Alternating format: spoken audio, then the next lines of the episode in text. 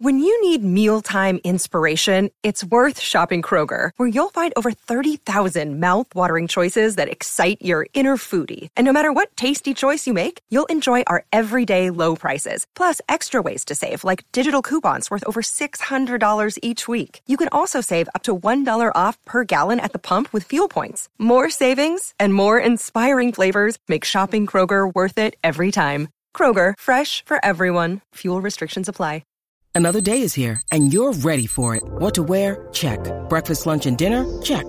Planning for what's next and how to save for it? That's where Bank of America can help. For your financial to-dos, Bank of America has experts ready to help get you closer to your goals. Get started at one of our local financial centers or 24-7 in our mobile banking app. Find a location near you at bankofamerica.com slash talk to us. What would you like the power to do?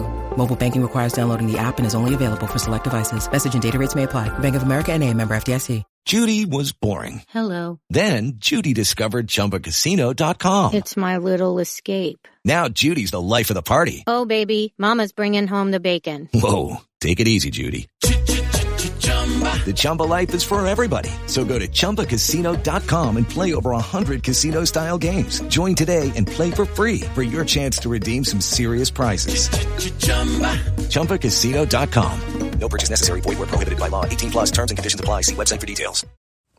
Hello, everybody. It is time for another one of our previews here on the Blue Room. I'm sure you all know the drill by now. This is segments from our most recent Subscribers Weekly show with Paddy Boyland, Lyndon Lloyd, and Jack Carlisle, in which we talk about our hopes and fears and trepidations ahead of the new season for Everton. Just before we get into this podcast today as well, I'd just like to thank all of our listeners for your continued support last season. As you may have seen on social media, Spotify ranked us as the number one most listened to Everton podcast over the course of the campaign. So, really appreciate your support and thanks for coming to us during all the tough times of last season. We'll be there all the way through the season as well, hopefully through some better times. And if you'd like a little bit more from us and you want to listen to the show in full, it's patreon.com slash the blue room extra. The link is in the description to listen to the podcast in full. And hopefully we'll see you over there. In the meantime, hope you enjoy this segment and thanks for your continued support. I'd say it still doesn't feel like it's next week yet. I think, I don't know about anybody else, but my sense of trepidation usually increases tenfold once the final whistle goes, the last pre-season game. I think up until that point, I think because pre-season's like usually about three weeks worth of games, is it? But then you get a couple in the week and a couple of a weekend. So it's like, oh yeah, I'll be back soon. And then all of a sudden, it's like, oh no, the next game's the proper one. I think I've got a general level of confidence just that they will have been coached a lot better. And, you know, I'm not going to even say the term, but I'm hoping they are going to be a lot fitter. And also in a position whereby the team won't have as much flux in it. I think there'll be changes between what we see a week Saturday and what the team will be after the window shuts. But I think in terms of big changes or any big guesses, I don't really think I mean, you might be wrong on this, but in my mind, I reckon probably nine or 10 out of the 11 are pretty much nailed on. I think fitness dependent, which I think this Saturday will go a long way to telling us what the team's going to look like next week, especially with um, Calvert Lewin and Mykolenko get minutes um, on Tuesday.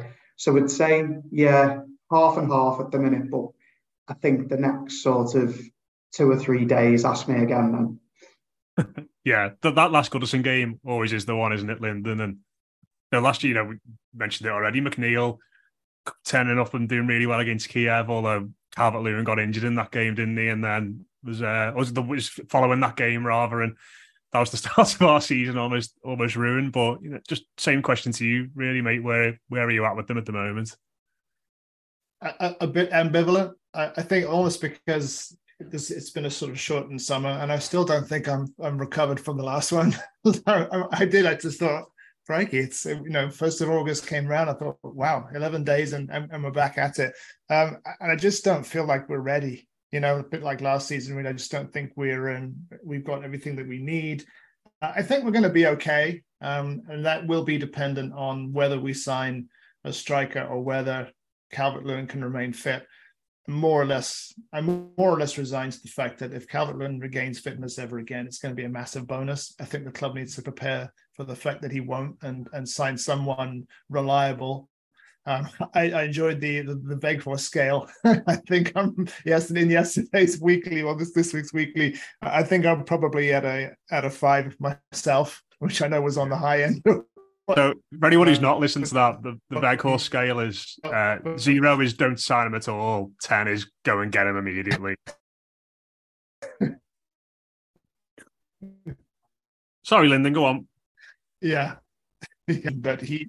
So I'm not convinced that he's um that he's a, that it's sort of uh, any great goal scoring solution, but he's someone and he's big and he's a target and um you know, kind of like someone like Kiefer Moore, you know, just someone who can get get up there and just cause problems. But I think we we obviously need we, we need a reliable goal scorer. And I think if we get one, um, and I it's unlikely that Chermiti will hit the ground running to that extent. But um, you know, if we if we can sign someone reliable, I think we're going to be okay.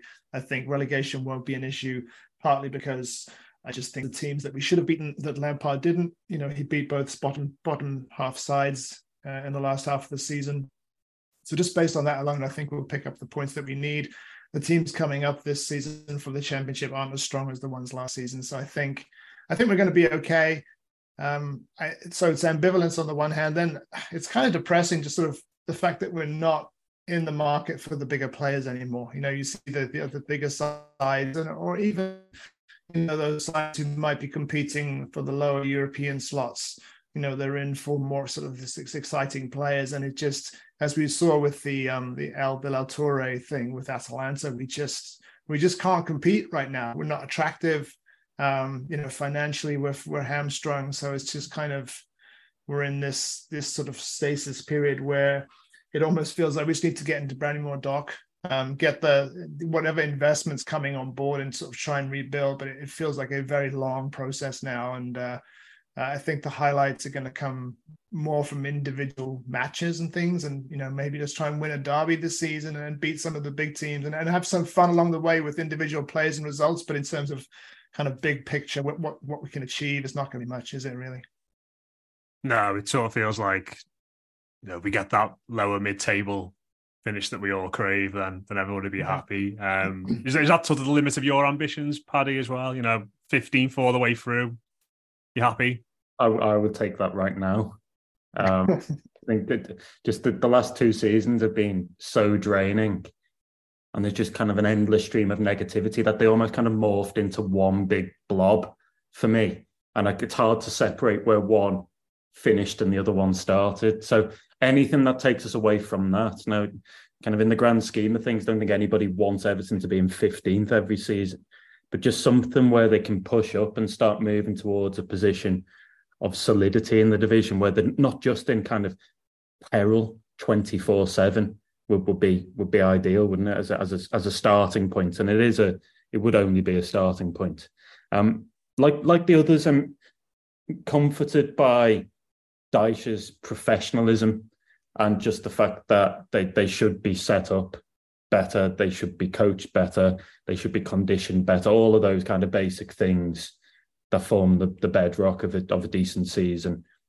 Um, lots of work still to do, obviously. And, and I think it'll probably be a case, as Lyndon said, where the team you see against Fulham may well end up being different to the one that starts in, in September or whenever it may be, once the window is closed.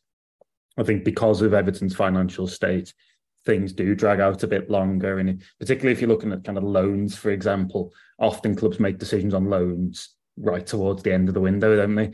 Deadline day and, and kind of in the days leading up to that. So I, I wouldn't be at all surprised if Everton make further additions once the season has, has, has started and if, if most other teams make additions once the season started.